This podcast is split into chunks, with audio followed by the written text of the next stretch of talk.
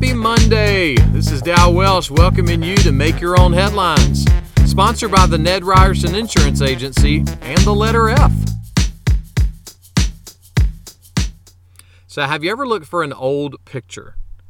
Bob Young lives in Tuscaloosa, Alabama, but he's from the Martinsville, Virginia area.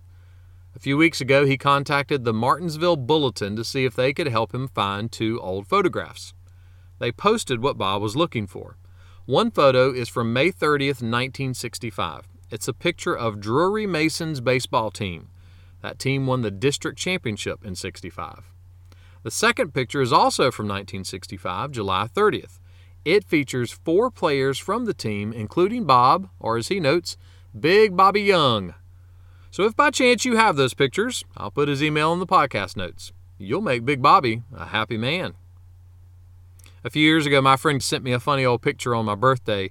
It was a picture of us washing our cars in her parents' driveway. I think I was 16 and I was rocking a mullet. That picture also records the second time in history that I've ever had my shirt off in public. Tell you what, I'll put an update on the podcast when the third time happens. John wrote five amazing words in the last chapter of the Bible. Here they are They will see his face.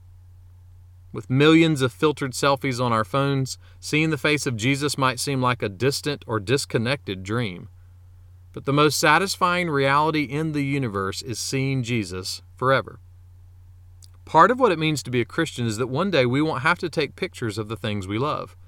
And we won't have to look for old pictures of the things we used to love, like a good mullet. A day is coming when what we love the most will never be taken away. Jesus will make all things new, and we will never stop enjoying what He's making. Someone put it this way We will make memories every new day in paradise as we infinitely scroll through glory for all eternity. Now that's the ultimate championship picture. Make that one of your headlines today.